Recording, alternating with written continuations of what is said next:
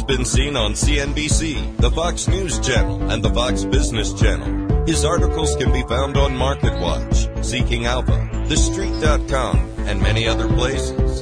He's the author of the weekly Best Stocks Now newsletter and the inventor of the Best Stocks Now app. He's president of Gunderson Capital Management. Here is professional money manager Bill Gunderson. And welcome to the uh, week in review edition of the Best Stocks Now show with professional money manager Bill Gunderson, president of Gunderson Capital Management, a nationwide money management fee based only firm. And uh, I'm here with Barry Kite, our uh, chartered financial analyst. He's also a certified financial planner, and we're going to talk probably a lot this week about the Fed they seem to take the headlines. They seem to grab the headlines. Is the market too hypersensitive to every uh, inflation report that comes out, to everything the Fed says? Well, well, in every data point, really, at the moment. Yes, that just seems to be the story of uh, this past week. You know, whenever it never minds the great earnings reports. We had a lot of really good earnings reports come out this past week but every time, uh, you know, a member of the FOMC hiccups or, uh, you know, talks about, uh, you know, we're going to have to stay on this inflation. And of course, inflation is still here. There's no question about it. We got a hotter than expected PCE report. Barry will describe what that is as soon as we get going here in the show today. And uh, that continues to spook the market that the Fed's going to have to go higher than uh, oh say five and a quarter to five and three eighths percent. We're currently at four point seven five for heaven's sakes.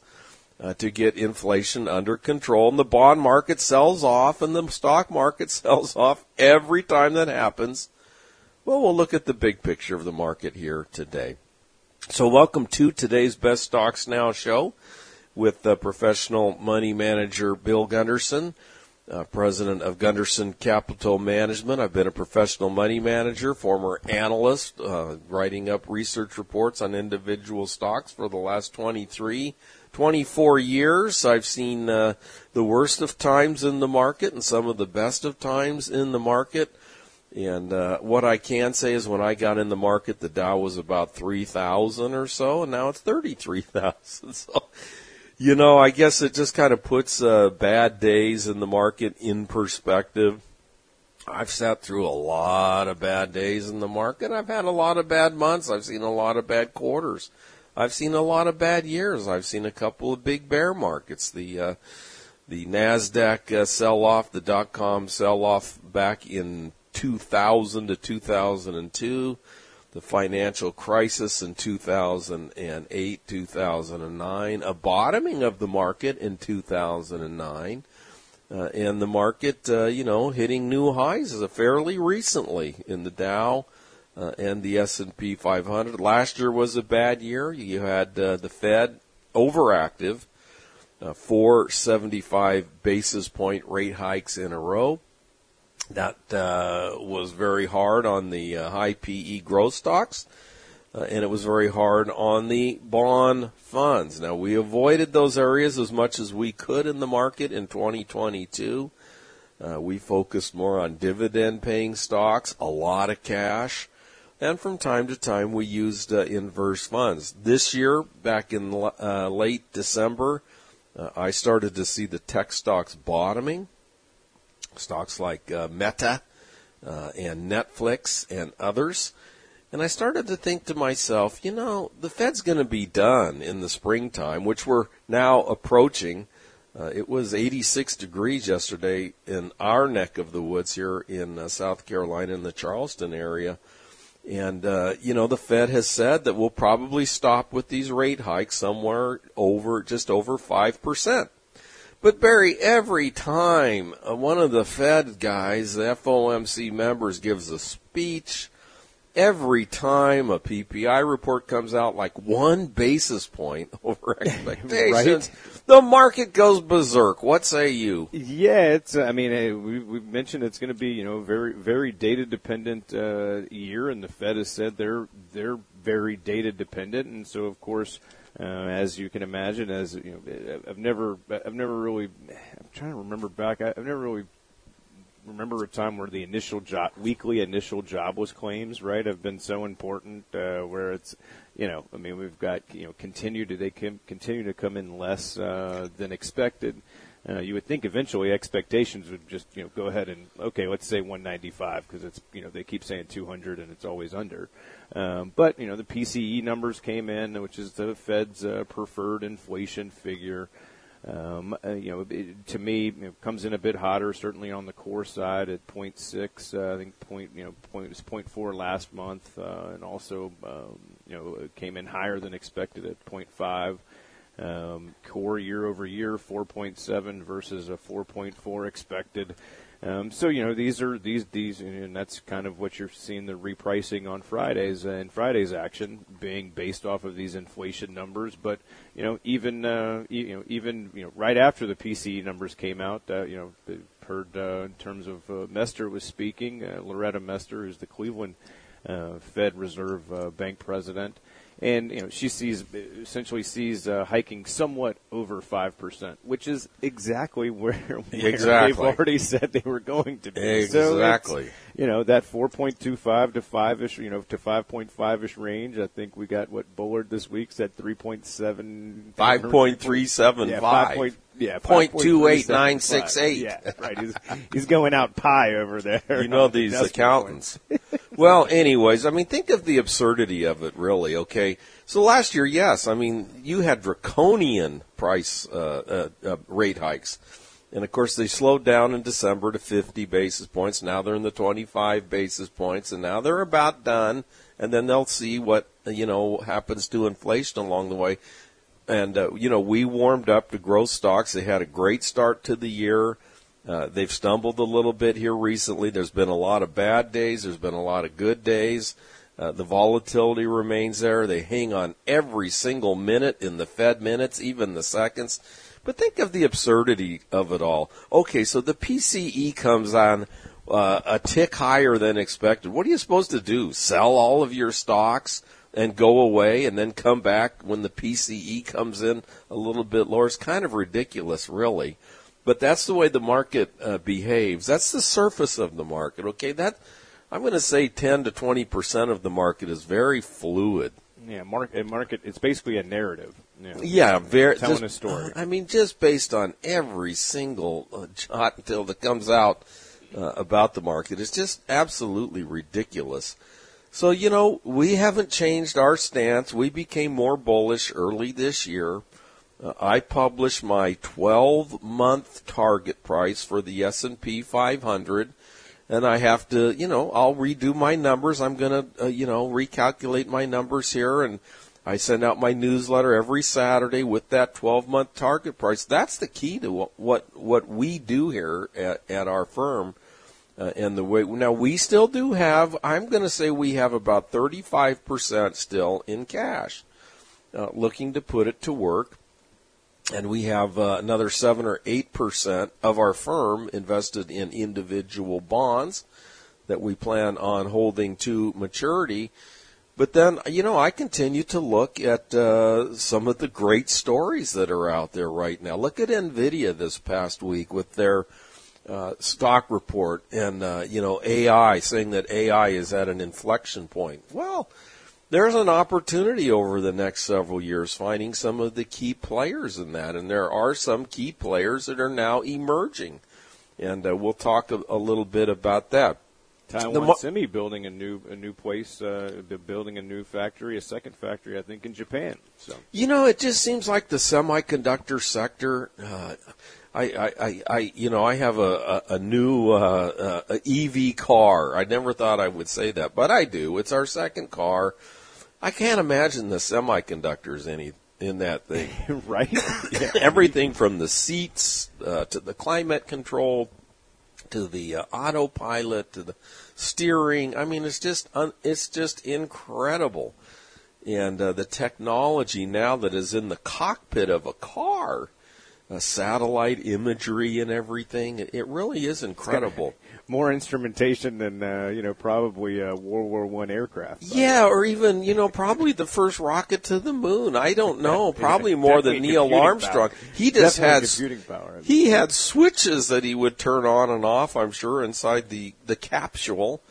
Uh, I've got all kinds of switches and things available to me. So what I'm saying is there's a lot of opportunity out there and you just can't get this hyper focused every single time a report comes out and the market sells off. You have to step back and take a little bit longer uh, term uh, you know look and perspective uh, on the market. I've often used the uh, well, I'll talk about it when I come back. Our uh, my my painting, my artist uh, uh, perspective on the market that I use. This is Bill Gunderson, professional money manager, and we've got Barry Kite. We'll be right back.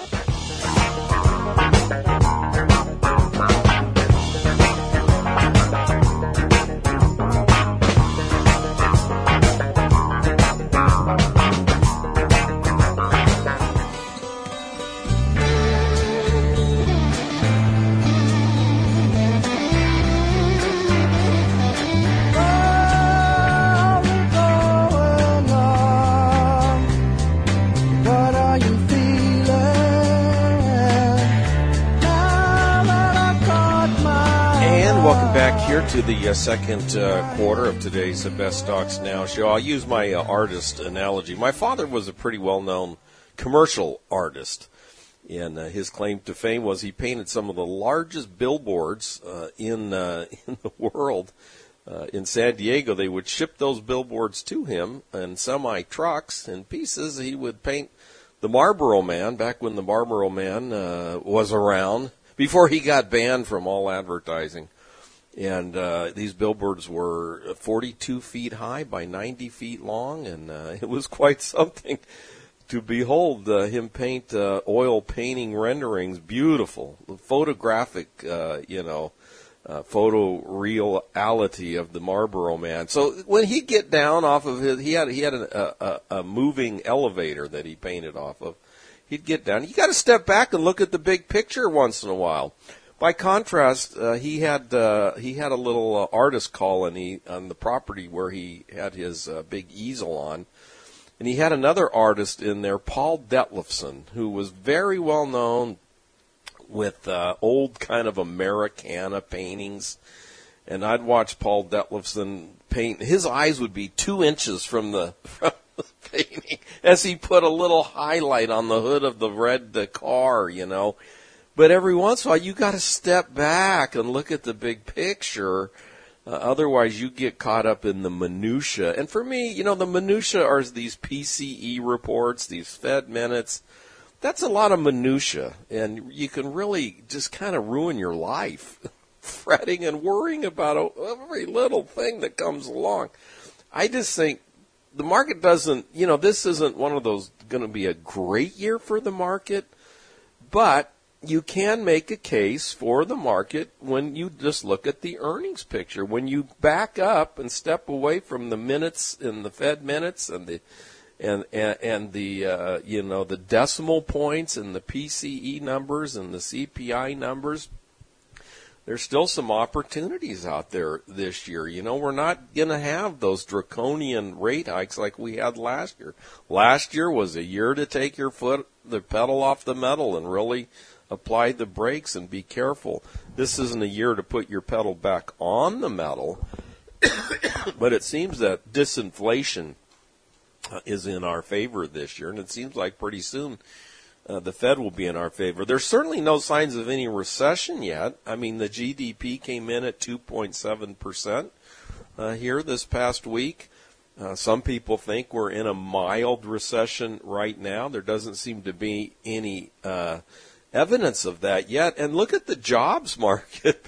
Yeah, what I saw that it surprised me. The conference board yesterday, I think, you know, said that you know they feel like we may already be in you know a, what they refer to as a very mild recession, which also would kind of be hard to tell if you're in one, I guess. Um, particularly given, like you were saying, uh, the employment numbers. I mean, it's uh, you know, you, it's hard to have a deep recession when you're you know, essentially beyond full employment uh, in terms of your, uh, you know, unemployment figures. And not being able to get enough help. The unemployment rate is 3.7. The initial jobless claims come in light again this past week.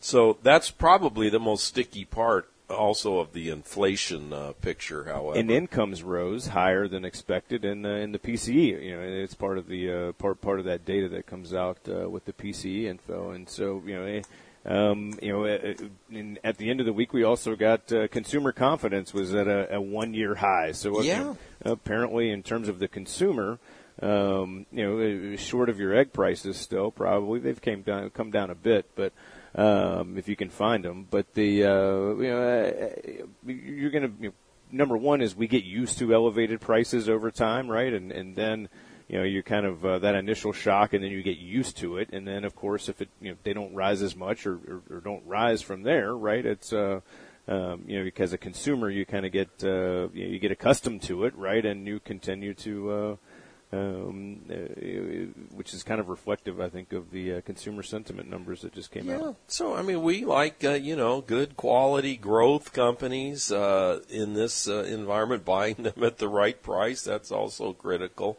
Then you step back. Okay, so other stories from this past week. Uh, China and Russia getting together is not a good thing.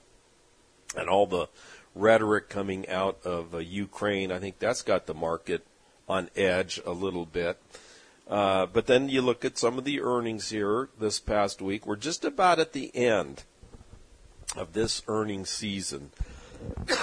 yeah, once you once you start getting some of the a lot of the retailers usually tend to be the, the, the ones that come in at the end. So we what we got didn't we get Walmart earlier? Walmart had their biggest the quarter ever.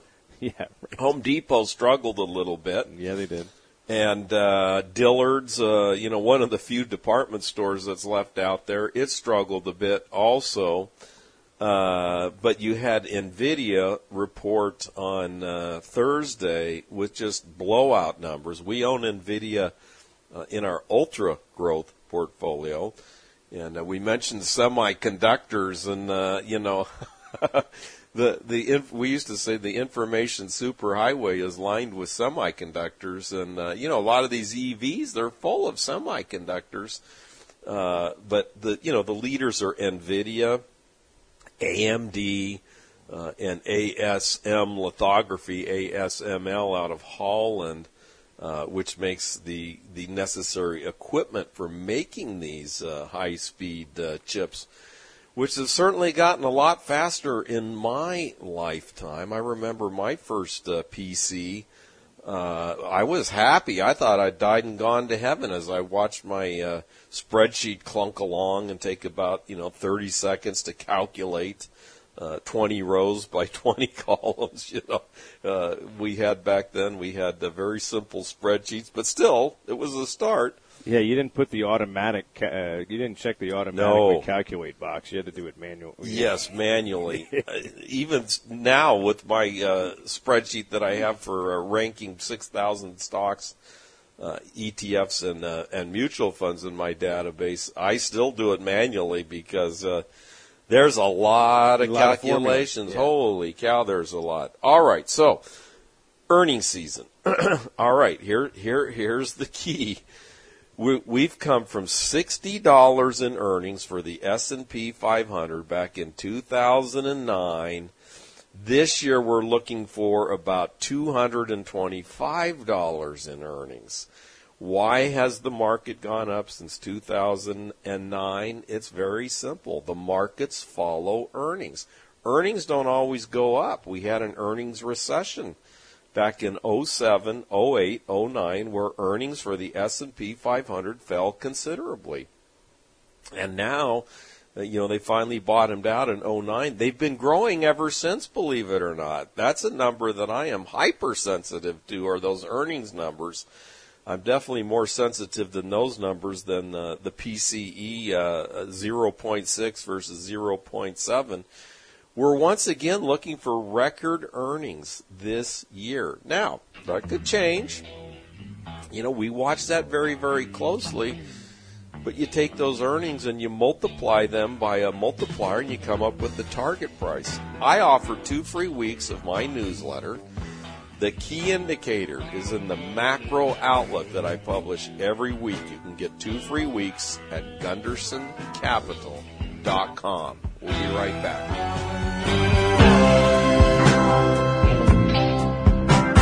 This is Bill Gunderson. Thank you for tuning in to today's Best Stocks Now, Best Inverse Funds Now show. I put several hours of research in during the wee hours of the morning each day to bring you the very best cutting edge stories that I can. To get two free weeks of my newsletter, go to gundersoncapital.com. To talk to us about our fee-based only money management services, call us at 855-611-BEST. Now, back to the second half of the show.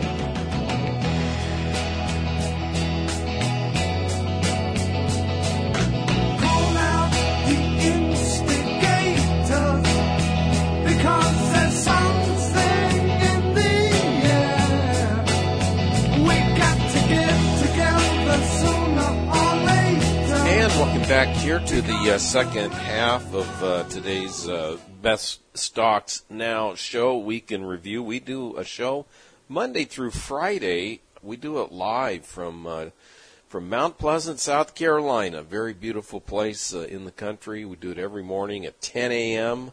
Uh, Eastern Standard Time. you can go to my website, gundersoncapital.com, to listen to the live stream.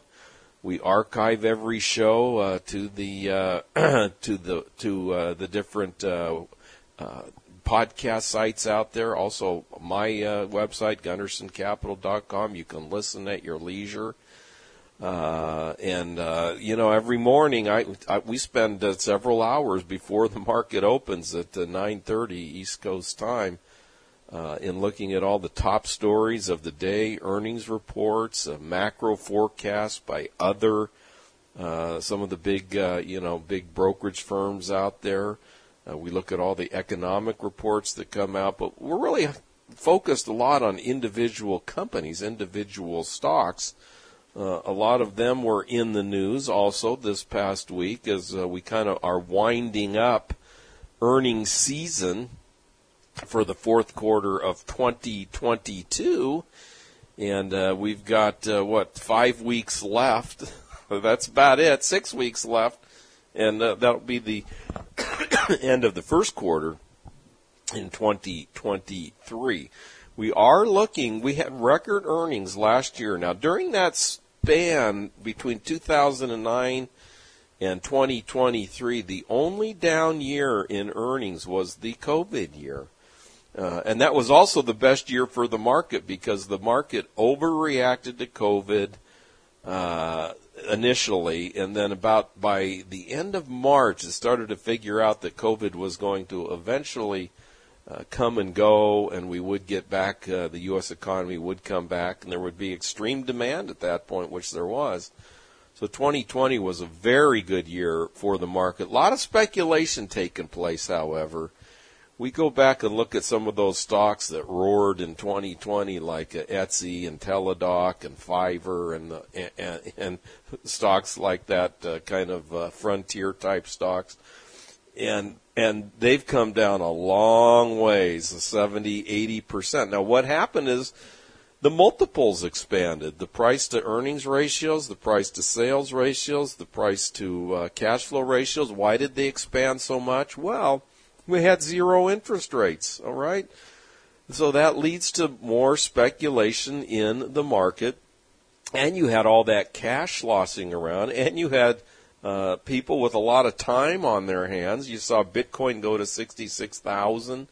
Uh, you saw other uh, stocks that had no business being where they were, yet they went to those levels, Coinbase, etc and uh, it had all came crashing down at the start of 2021. Really, when the Fed first started mentioning, you know, we're going to have to cool things down a little bit here, and then of course 2022 they took draconian action, and uh, that those interest rate hikes rein in PE ratios, price to sales ratios, price to book, And boy, did they! You know, we started and investor confidence and Zap investor confidence. so a, a little over a year ago, the PE multiple of the S and P, the forward PE, was up around 23. We've contracted to about 17 and a half is where we're at right now. So much of last year's loss in the market was the multiple contraction. Earnings actually came in at record earnings once again. We're expecting record earnings again this year, and now I think the multiple is probably contracted as far as it's going to go. It seems to be hanging in. The long-term average of the S&P uh, forward PE has been in the 16 to 18 range, and that's where we're kind of fluctuating, uh, depending on the day and uh, the news coming out on the economy and especially inflation. But uh, you know, if we can hit record earnings again, and we can get this uh, PE ratio somewhere in the 17, maintain that 18 area, we can still have a constructive year. And we've seen a return to the growth stocks. Last year, the growth stocks were shunned because they were in the eye of the hurricane. You know, the, the higher the PE ratio, the Nasdaq, for instance, was down 35% last year, while the Dow was only down 10% because the Dow has lower PE stocks, dividend payers. They're looked at differently in a rising. They become more desirable in a rising interest rate environment than your high PE stocks. Then things started to shift about November of last year. We called the bottom in the Nasdaq in early January. We started buying back in. I mentioned Nvidia. I think we bought that on January the 18th. That was the uh, time frame when we were looking for some of the really high quality growth stocks to get back into that we've owned uh, over the years. And uh, even though the extreme volatility from day to day, and it is extreme, but it's part of the market, uh, you have to step back and look at that big picture from time to time. Okay, now let's take a look. I, I saw some big, big uh, numbers coming out on the oil sector this past week. It's been volatile. You know, we're at about $76 per barrel in oil right now. I saw a CEO for uh, Pioneer Natural Resources, PXD, pretty big company, refinery company, etc. They see $100 oil by summer. Uh, we've also seen natural gas just get trashed this year because of the warm winter in uh, Europe. Uh, but then we saw blowout numbers from uh, Cheniere, LNG. Now, last year we did real well. The uh, energy stocks were one of the few sectors that performed that were up in 2022. Uh, we had quite a bit of exposure, especially to the liquid natural gas, because of the situation in Europe with the uh, with the Nord Stream pipeline, uh, and Europe uh, begging practically for for natural gas to get through the winter. Well, as luck would have it, they've had a mild winter. Natural gas prices have plunged, but you would think at some point in here you're seeing a bottom in natural gas. And that big blowout number from LNG this past week, I think, uh, you know, maybe not yet, but I think you can start looking at some of those uh, natural gas stocks again, APA, Devon Energy. Uh, LNG is probably the premier uh, natural gas stock. They they run that big Sabine Pass down in the uh, Texas Louisiana area that converts natural gas to uh, to liquid natural gas. It's put on ships. It goes to Russia, not to Russia, to Europe because of Russia. Yeah, and regardless, that pipeline doesn't exist anymore, so it's got to come from somewhere, right? Exactly. So yeah, I think that uh, you know we're going to start to see uh, natural gas uh, prices start to edge up a little bit. Okay, the other big thing, the other phenomenon this year has been uh, the dollar. The dollar has been very. It started off, you know, the dollar was very weak last year because uh, you know the market felt like the Fed was behind the curve, and uh, then uh, all of a sudden we started to see some disinflation. the dollar started to rise, and that pretty much brought a halt. It seems like every rally in the precious metals, gold, silver, you had a little one month rally, maybe two months, and it looked kind of promising. We bought one little position uh, that that was a, a mining company that d- had exposure to gold, aluminum, other other things. Uh, but now that rally has just been snuffed out because the dollar has started to rise once again against other currencies around the world. And that's also, uh, you know, the emerging markets were looking pretty good there, uh, you know, as the dollar was falling. But now all of a sudden, with the dollar rising again, uh, China especially has been selling off. Uh, I'm not a fan of the emerging markets. I know they're supposedly growing a lot faster than than our economy is. You go to places like Vietnam and and other places where uh, a lot of the uh, you know the the manufacturing is is moving to. It, it's just a real tough market to play. Well, in owning other U.S. conglomerates too, I mean they're you know they're making things there, right? So you're getting the benefit, right, of say emerging market, you know, cheaper labor, other input costs that are cheaper. So you know, it, it, ancillary, right, like an Apple or you know, or or just name a you know a Nike or name a you know any kind of big uh, conglomerate company that's that's heavily in, into manufacturing, they're benefiting from from you know you're getting emerging market exposure there, whether you know it or yes, not. Really, exactly.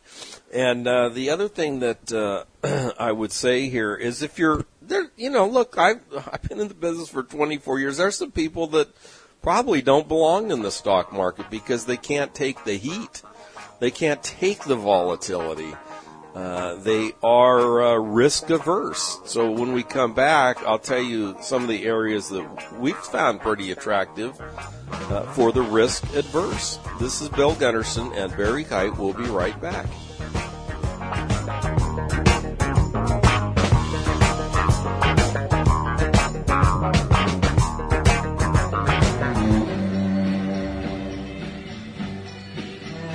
You gotta go where you wanna go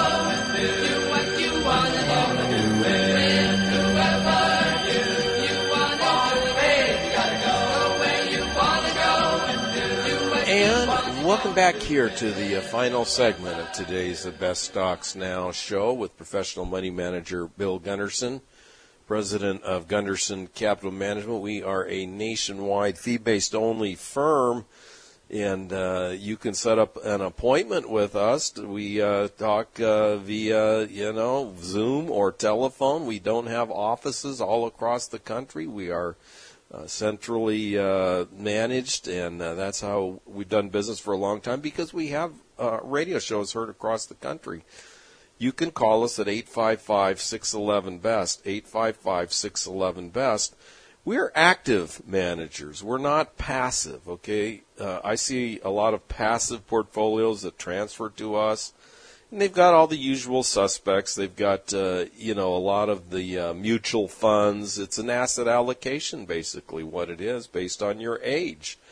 And we just think that there's a lot more factors than your age in a rising interest rate environment. No, doesn't matter what age you are, bonds are going to get clobbered. The bond funds were not a good place to be last year. And they're still really not that great of a place to be because uh, interest rates still remain pretty, uh, pretty volatile. Uh, and of course, the stock market. You know, we went kind of easy on the stock market last year because of that uh, very aggressive Fed, but we've gone a little bit more aggressive this year uh, with our uh, growth stocks. Now, different levels of risk. Let's begin with uh, we. I run an emerging growth fund. Okay, that usually has about 20 stocks in it when it's fully invested. And these are stocks that uh, you know are, are are a little bit uh, on the smaller side. I mean, these this isn't Boeing, this is not uh, IBM, etc. Uh, these are emerging growth companies. I'll just give you an example here.